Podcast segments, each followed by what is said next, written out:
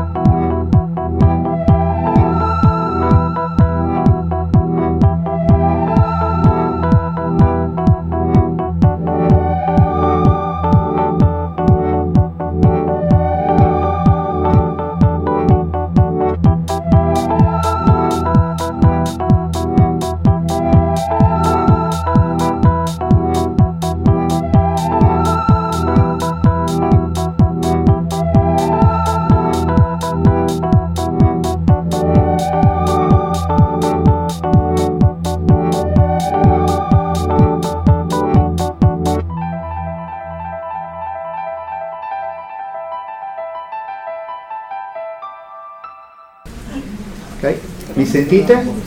Ok, perfetto. Scusate, prove tecniche di trasmissione. Intanto due parole per introdurre l'incontro di oggi.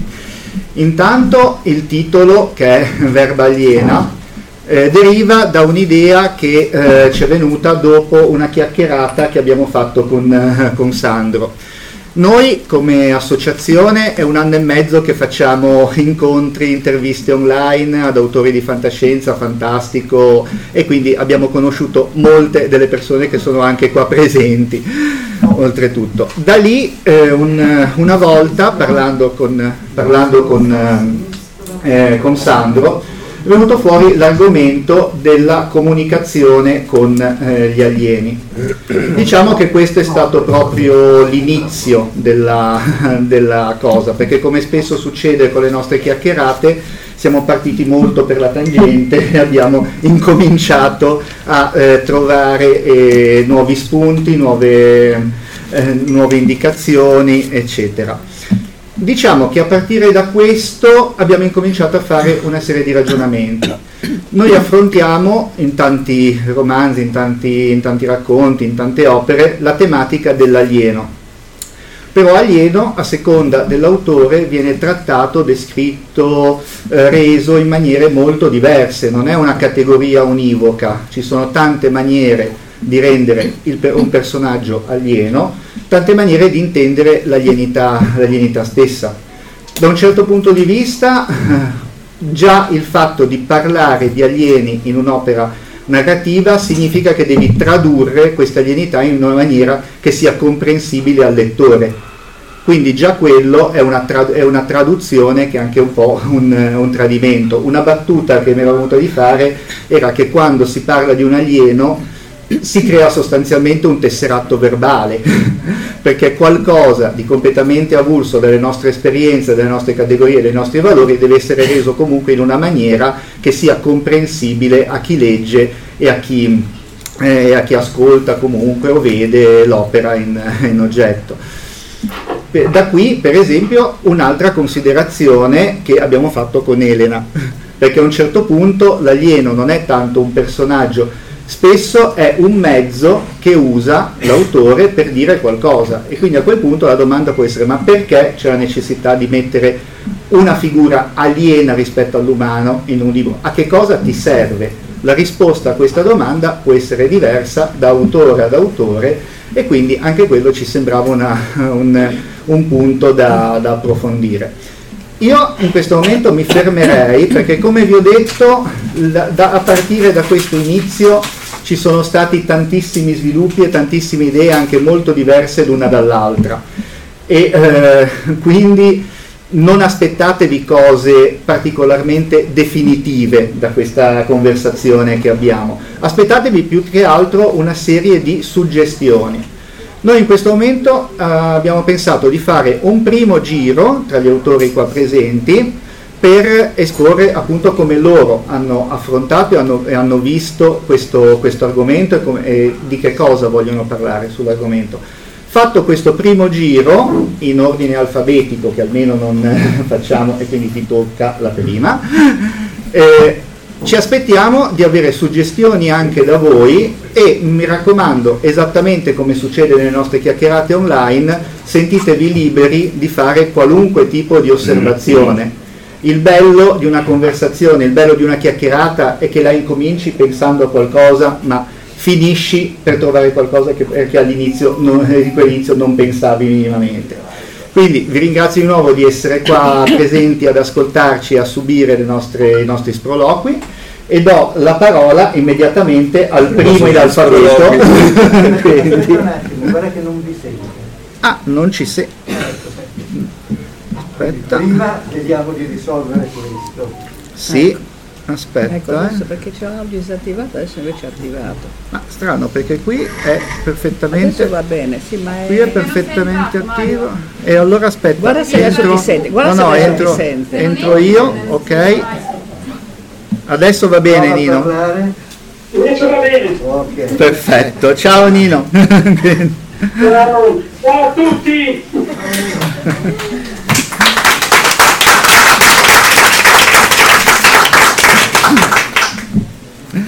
Vabbè, Nino, comunque ho detto una cosa di iniziale di presentazione, ma tanto le sai già tutte, perché è una settimana che ce lo sbazziamo a vicenda, quindi ok.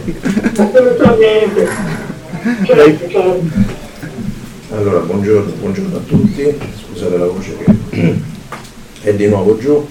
Dunque, sì, come diceva Mario, il discorso è nato da una chiacchierata online che abbiamo fatto qualche mese fa, in cui io ho sollevato il discorso dell'inumano più che dell'alieno.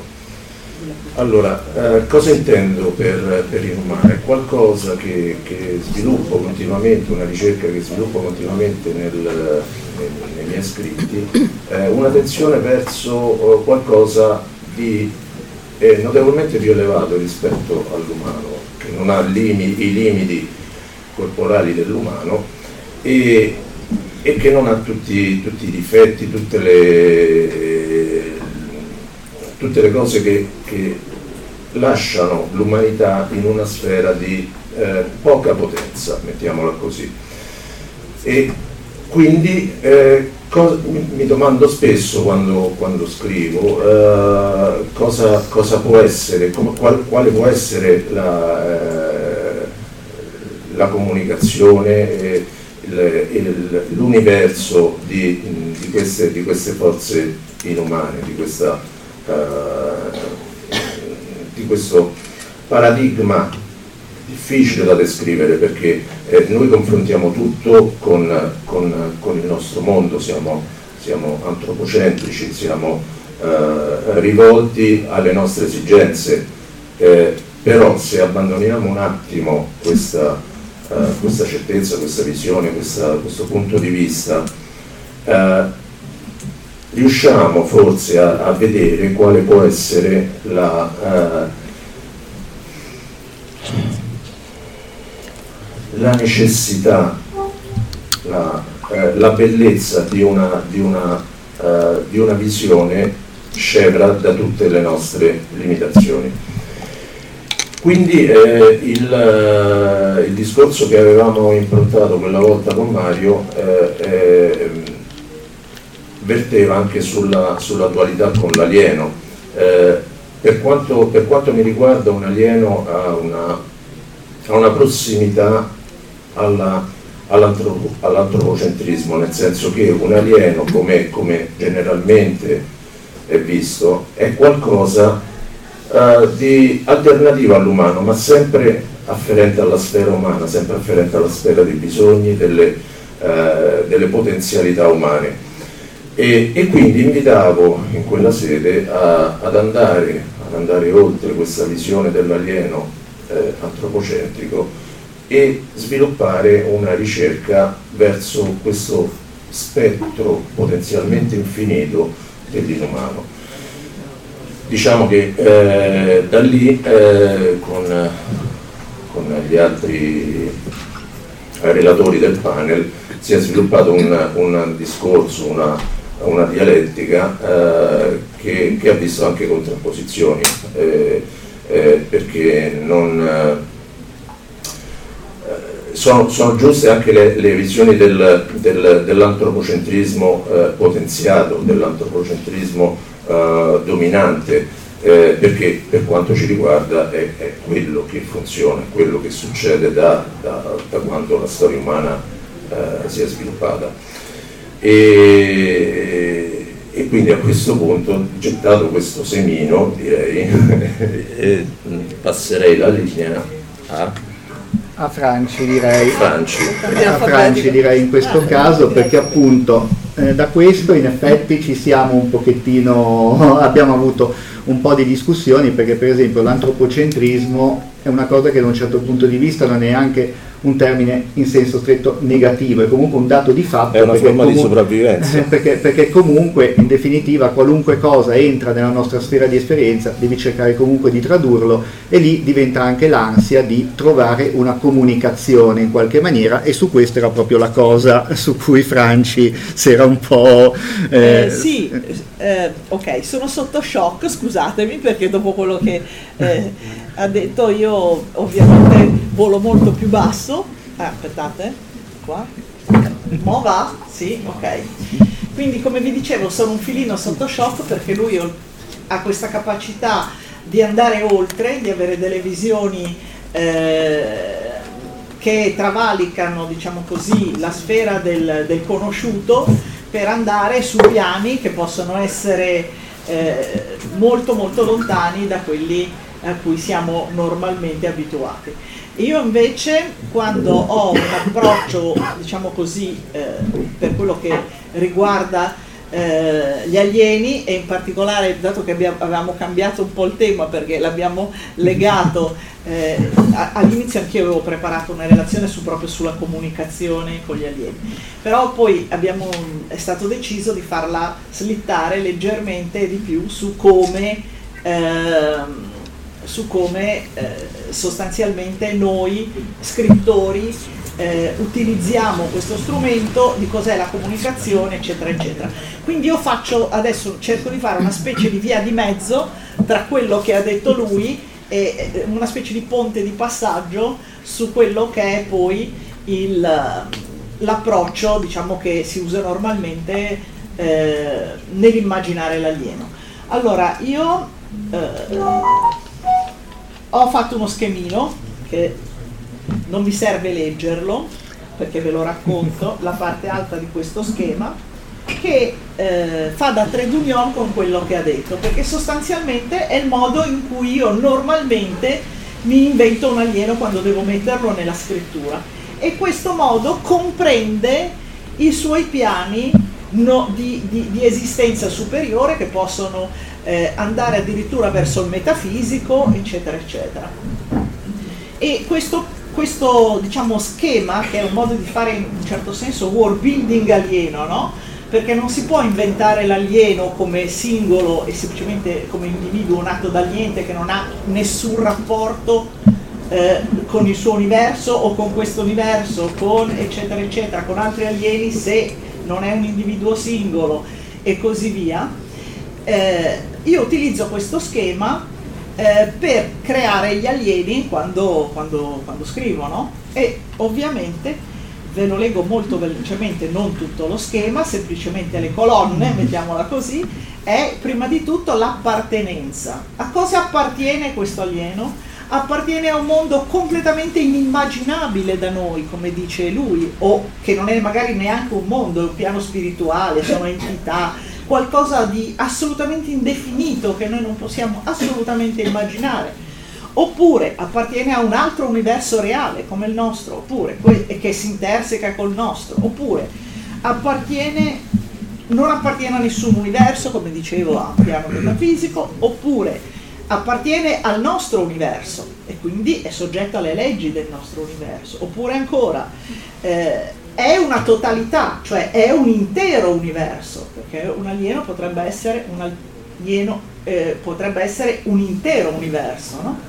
E così via, Questo vi ho fatto l'esempio sull'appartenenza. Stesse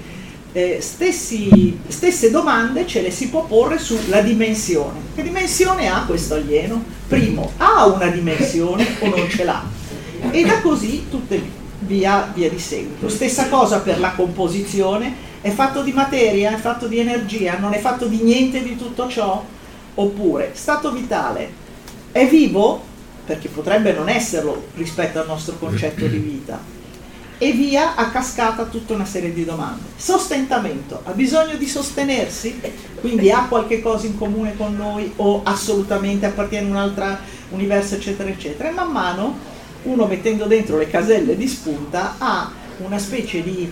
le voci successive sono: ha una struttura sociale o è un singolo individuo che ha un rapporto col suo universo, non ha rapporto con niente, così via. E quindi uno fa un pochino tutti i casi. Che tipo di pensiero ha? Se ha un pensiero, potrebbe essere un pensiero chimico, potrebbe essere come noi un pensiero fatto di materia e energia, potrebbe, e via dicendo. Queste strutture mentali servono per la scrittura, ma servono anche per includere tutte queste possibilità e quindi prendere un pochino in considerazione, man mano che uno mette le varie caselle di spunta, va a approfondire le caratteristiche del proprio alieno. Questo per fare un pochino da trade union. E poi volevo fare due considerazioni veloci su quello che è la parola, che è la comunicazione con l'alieno, anche perché noi quando mettiamo un alieno all'interno dei nostri libri di fantascienza, per forza di cose abbiamo una serie di scelte. Una scelta è: c'è comunicazione, quindi o c'è addirittura semplicemente una relazione. Qual è la differenza tra relazione e comunicazione? Ad esempio, io guardo un protozoo ciliato con il mio bel microscopio e io ho una relazione, perché la mia osservazione lo modifica, il mio vetrino prima o poi lo ammazza perché si secca, e comunque ho una relazione, ma non ho una comunicazione vera e propria. Posso avere una relazione sensoriale, una relazione di sostentamento se io me lo mangio o se lui mangia me, a seconda dell'essere della creatura, oppure posso avere una comunicazione. La comunicazione è un sistema molto più complesso. E qui butto un piccolo spunto, poi mi fermo, perché in fin dei conti questo panel si chiama Comunicazione Aliena ed è il nodo con cui noi ci giochiamo poi all'interno dei libri. È questa comunicazione aliena, nel momento stesso che noi facciamo comunicare l'alieno, è la massima espressione dell'antrofocentrismo. Perché, se voi fate attenzione, le varie specie animali sul nostro pianeta hanno un minimo di comunicazione interna e tantissime relazioni. Noi abbiamo relazione con tutto e così anche gli animali. La comunicazione è strategicamente presente in quasi tutte le specie animali, per non dire tutte, ma in dosi veramente minuscole. Qual è l'unica specie che ha fatto il centro del suo sviluppo, il suo punto di forza? Le tigri avevano le denti a sciabola, i dinosauri sfruttavano le grosse dimensioni, e noi umani, da un punto di vista del successo nostro evolutivo, è la comunicazione. Quindi la comunicazione, il nostro concetto di comunicazione, è la cosa più antropocentrica che esista al mondo, perché siamo solo noi ad averla sviluppata.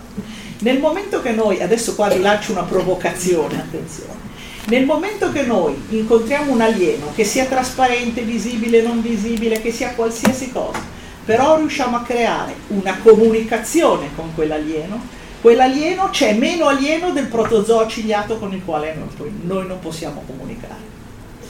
Basta, fine della provocazione. Grazie Franci. Direi che a questo punto hai lanciato la parola a Elena, che oltretutto in Resurrezione affronti la tematica di un alieno che ha una differenza proprio ontologica rispetto all'essere umano, quindi ulteriore diversità nell'alienità rispetto ad altri. Quindi direi che tocca a te, e si prepari Nino Martino, perché poi tocca a te. Allora, inizio dicendo che il tema dell'alieno e della comunicazione sono entrambi temi che mi sono molto cari, perché dei due romanzi che ho scritto tutti e due parlavano di primo contatto con una specie aliena, e quando ho creato questi alieni in entrambi i casi mi sono detta qual è la cosa più assurda a cui posso pensare in questo momento. Allora, nel primo caso erano delle creature pentadimensionali che interagiscono col mondo tridimensionale scatenando un disastro spazio-temporale, e nel secondo caso sono delle piramidi, scusate, non mi viene il nome, vabbè, insomma sono dei solidi platonici, gasteropodi che comunicano emettendo onde radio a modulazione di ampiezza. Hanno un linguaggio che però noi possiamo captare, gli umani possono captare con delle radio per cercare di comunicare, e in tutti e due i casi, quando c'è un tentativo di comunicazione fra umani e alieni, succede un disastro interplanetario.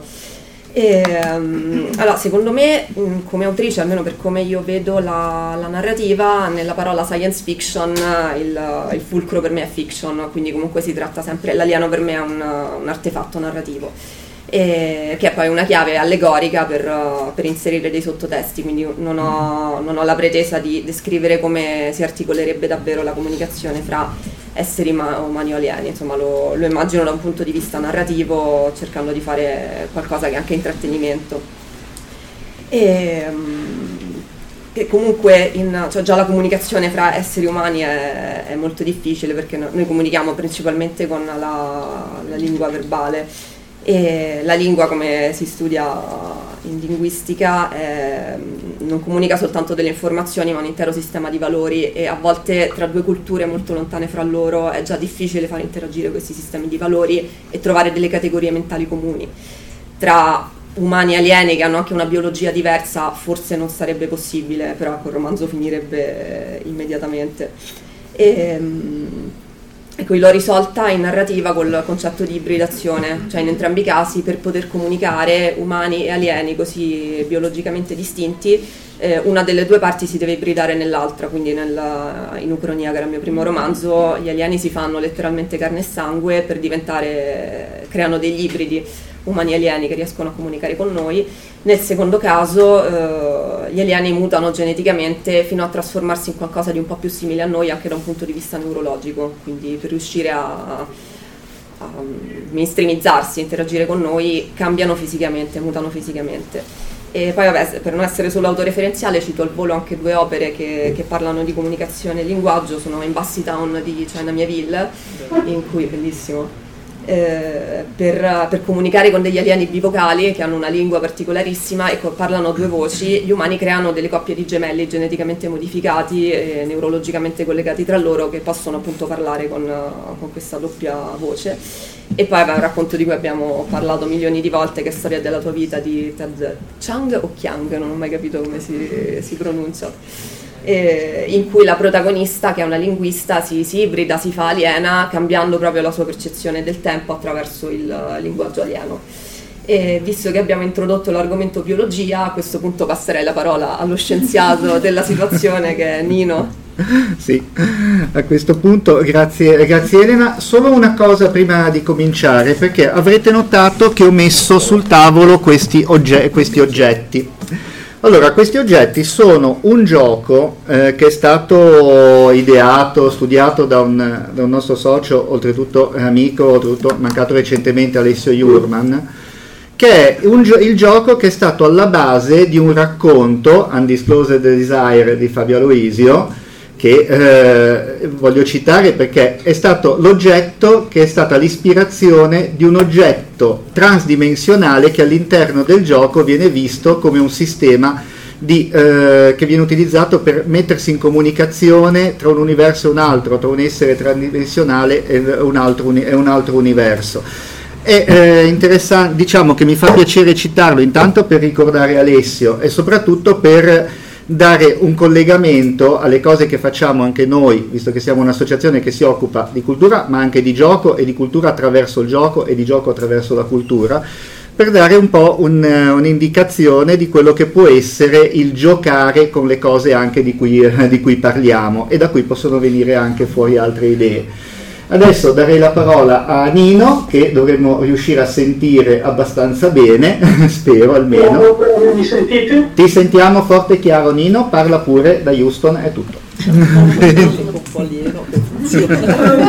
Alcuni elementi che ha detto, ma io ho l'ansia della comunicazione, a parte il fatto che non vi vedo, io soltanto me, ma penso che ci siate, che siate umani, siete un po' che un alieno per vestito da umano, ma comunque dovrebbe essere semplice comunicare tra di noi, ok? Noi abbiamo proprio quest'ansia, la prima cosa che pensiamo è che vogliamo comunicare, salvo poi quello che dice basta e si ritira sulla torre in cima a un picco e non vuol vedere più nessuno. Ecco, la nostra forza, l'aveva anche citato la Francia prima, la nostra forza come specie è che comunichiamo. Ora, come ha detto anche lei, anche gli animali comunicano anche in maniera abbastanza fine. Per esempio i passeri si sono comunicati tra di loro che c'è una quantità di cibo nel mio giardino incredibile, sono sempre lì. Ecco, si sono comunicati.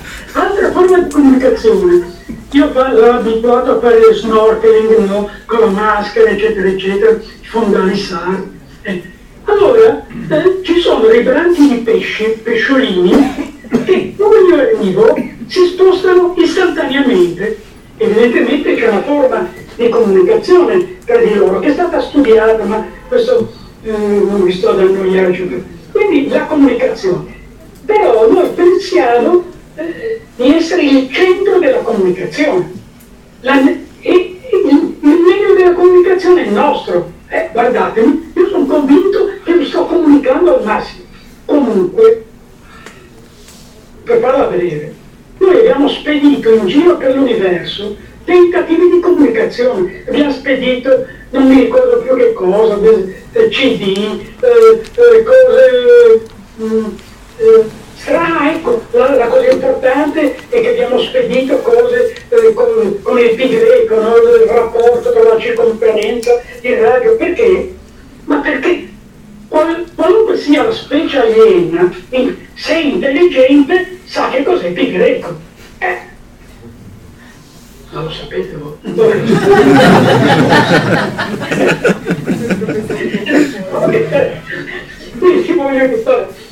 Quindi c'è proprio una deformazione che tra l'altro è stata anche detta prima da Franci e da altri, nel senso che noi pensiamo sempre a noi che comunichiamo, ovviamente.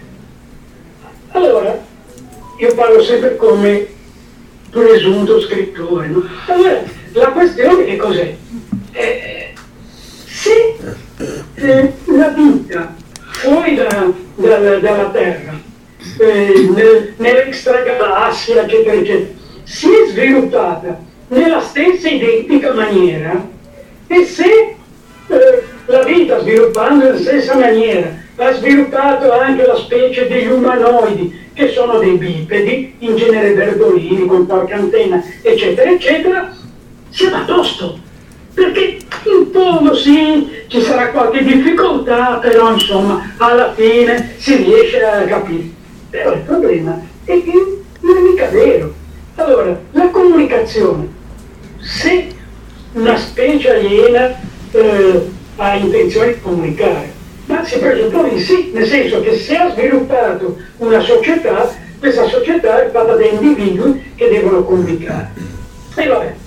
Ma se questa specie aliena, ne ho inventata una, non cito il libro, non mi interessa, ma in acqua delle sorte di globi che emettono un filamento luminoso, e in ciascun tratto del filamento i colori cambiano, eccetera, eccetera. Dipende dalla sequenza dei colori, da come cambiano e da come è fatto il filamento.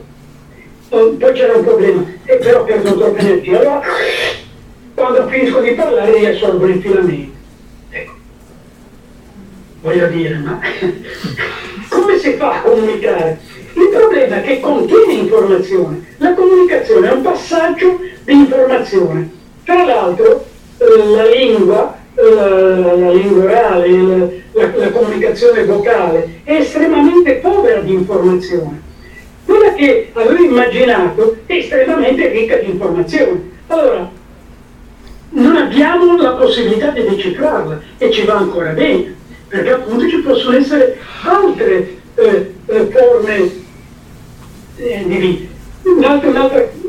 Poi l'errore, secondo me, di andare in giro per l'universo delle cose magari scritte, oppure dischi, oppure concerti con il radio, eccetera, eccetera, e che presupponiamo sempre che sia necessario sviluppare una forma simbolica che sia la nostra, ma non è mica vero, perché le astrazioni simboliche possono essere basate su un sacco di roba. Per esempio, mi sono inventato che Majorana a un certo punto scopre che il problema, alcuni problemi che non riusciva a risolvere, è perché la scrittura simbolica in due dimensioni è povera, e per fare certe cose è necessario studiare una tridimensionalità di una delle tante cose. Ecco, ora questo pone dei grossi problemi di comunicazione con la lingua. Evidentemente.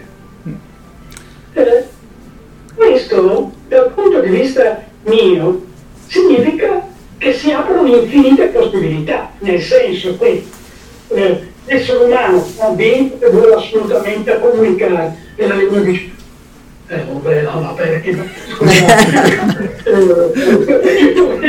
Ma perché puoi comunicare? Ma lasciami in pace, vivi la tua vita. Noi vogliamo comunicare, sì. Nino, non tutti gli alieni sono liguri, però. C'è una forma di alienità ligure, ma comunque lasciamo perdere. Questo è un problema. Io sono convinto. No, Nino, soprattutto non so se qualcuno ha già fatto questo collegamento, perché parlando di comunicazione e alieni mi viene in mente la citazione da Guida Galattica degli Ortosorpisti, se vi ricordate, la definizione del pesce Babele, che eliminando le barriere comunicative tra le razze dell'universo ha causato più guerre lui di qualunque altra cosa nell'universo, praticamente. Quindi non sempre la difficoltà di comunicazione potrebbe essere un male, ecco. Questa difficoltà di comunicazione è evidente sulla vita, è completamente aliena, e quindi difficile la comunicazione con questa. Per esempio, una infinite possibilità narrative. Una è quella che ha usato per esempio Elena nel suo romanzo, nelle sue cose, eccetera, eccetera. Ma ci sono infinite possibilità. Queste infinite possibilità, dal punto di vista della scrittura, consentono anche di dire, se vuole dire, e si ha da dire, certe cose proprio tipiche della specie umana, della nostra vita, di quello che vogliamo fare, della società, magari metterci qualche staffilata che ogni tanto ci sta bene per il momento, si critica soltanto, eccetera, e va bene. Questo è, secondo me, dal mio punto di vista, l'alieno sarà veramente alieno. Non abbiamo un'idea di che cosa troveremo, perché anche la ricerca della vita aliena, extraterrestre, eccetera, eccetera, può farci trovare delle cose inaspettate completamente a seconda delle condizioni del pianeta, eccetera, eccetera. Non ci sono soltanto i pianeti a clima terrestre, ovviamente. Ovvio. Grazie Nino, e a questo punto direi, per concludere la prima tornata, perché poi avremo ancora qualche minuto per raccogliere anche le suggestioni, le domande, le considerazioni che verranno anche dal pubblico, direi che Giovanna, a questo punto ti tocca il finale di partita, il pre-finale di partita. Sarà tosto. Buona Giovanna. Mi sentite? Allora, premetto che anch'io mi sono messa in gioco sul tema dell'alieno, perché è un mio racconto, ho inserito la comunicazione fra una donna e un alieno che è una bolla di gas, quindi insomma abbastanza abbastanza difficoltosa come comunicazione, però nel racconto la comunicazione riesce anche a degli aspetti abbastanza erotici, ma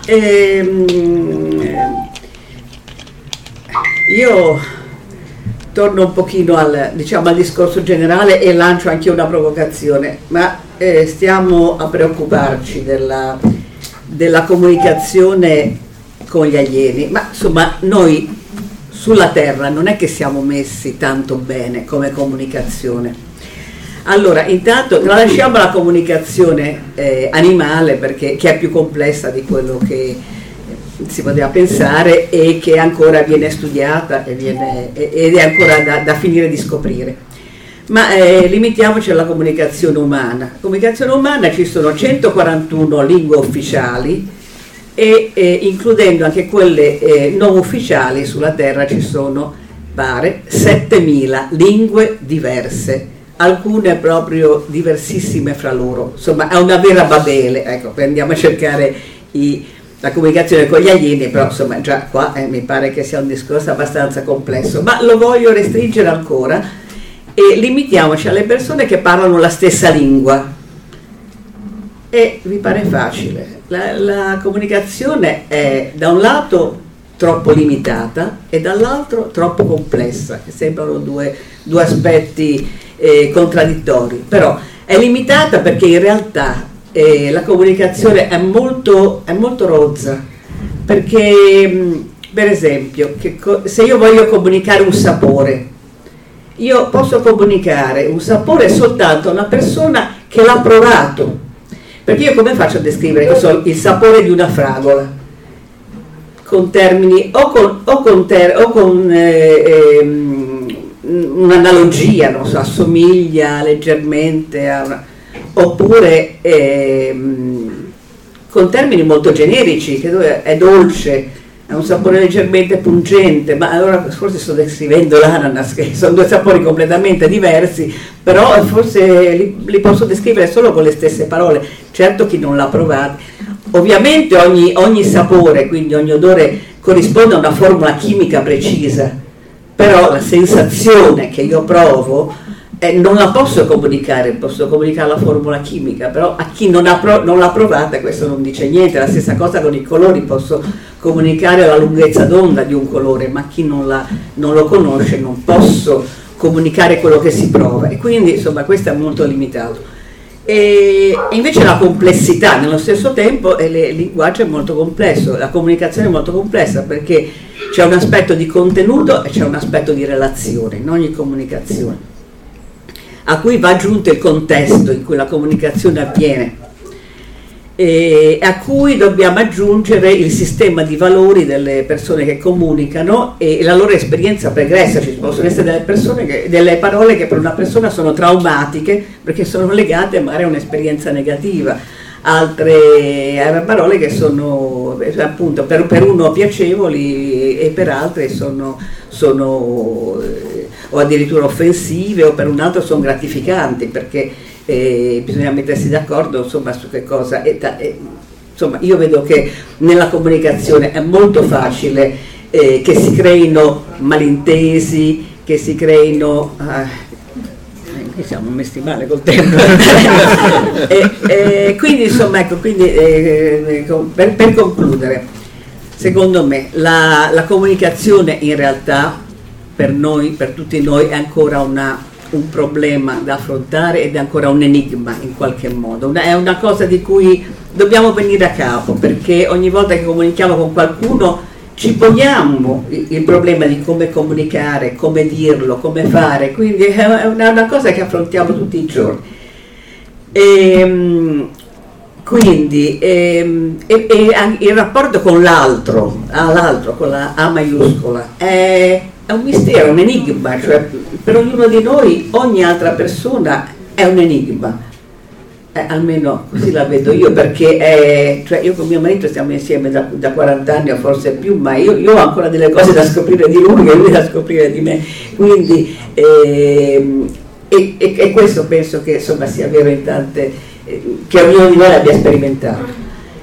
Allora, per concludere, secondo me la fantascienza, che è la regina delle metafore, ha bisogno del rapporto con l'alieno e di porsi il problema della comunicazione con l'alieno, perché ha bisogno di usare questa metafora per affrontare questo grosso problema. Infatti per questo appassiona tanto il problema del rapporto con l'alieno e della comunicazione con l'alieno, perché è una cosa nostra, è una cosa che ancora qui noi dobbiamo risolvere, e non la risolveremo mai, ma la affrontiamo continuamente, è l'eterno problema non risolto, che in qualche modo dà anche un certo stimolo, no, alla nostra vita. Per questo nascono anche le letterature, nascono le arti, tutto, no? In questo tentativo di comunicazione che non sarà mai soddisfatto completamente, questo bisogno di comunicazione. E da qui nasce, secondo me, questo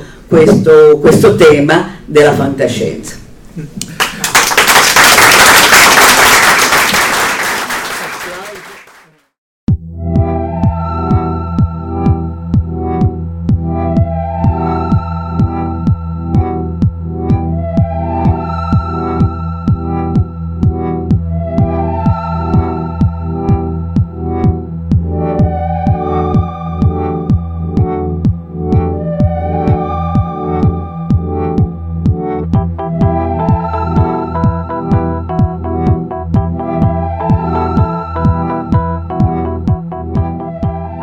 Fantascientificast, podcast di fantascienza e cronache dalla galassia, è un podcast originale Latitudine Zero, da un'idea di Paolo Bianchi e Omar Serafini con il contributo cibernetico del Cylon Prof Massimo De Santo, realizzato da Latitudine Zero Midian Fabric, showrunner Omar Serafini, sound design Fabio Marchionni e Julian Sigler, post-produzione Giesemar Boom, creative producer Annalise Haas e Valentina Folkov, coordinamento e promozione Veruska Sabucco, la voce di Val 9000 è di Valeria Barbera. Potete seguirci ed interagire con noi sul nostro sito fantascientificast.com, sul profilo Instagram Fantascientificast, sul canale Telegram Fantascientificast e sulla nostra community Telegram t.me/fsc community, oppure scrivendoci all'indirizzo email redazione@fantascientificast.com. Tutti gli episodi sono disponibili gratuitamente sul nostro sito e su tutti i principali servizi di streaming on demand. Se volete sostenere il nostro progetto offrendoci una birra rumulana o un gotto esplosivo pangalattico, troverete tutte le informazioni e modalità nell'apposita sezione del nostro sito. Il podcast non intende infrangere alcun copyright, i cui diritti appartengono ai rispettivi detentori. Nessun byte e nessun tribolo sono stati maltrattati durante la produzione di questo podcast. Val 9000 e l'equipaggio di Fantascientificast vi augurano lunga vita e prosperità e vi danno appuntamento al prossimo episodio lungo la rotta di Kessel. E ricordate, la fantascienza finge di guardare dentro il futuro, ma in realtà guarda il riflesso della verità che è davanti a noi.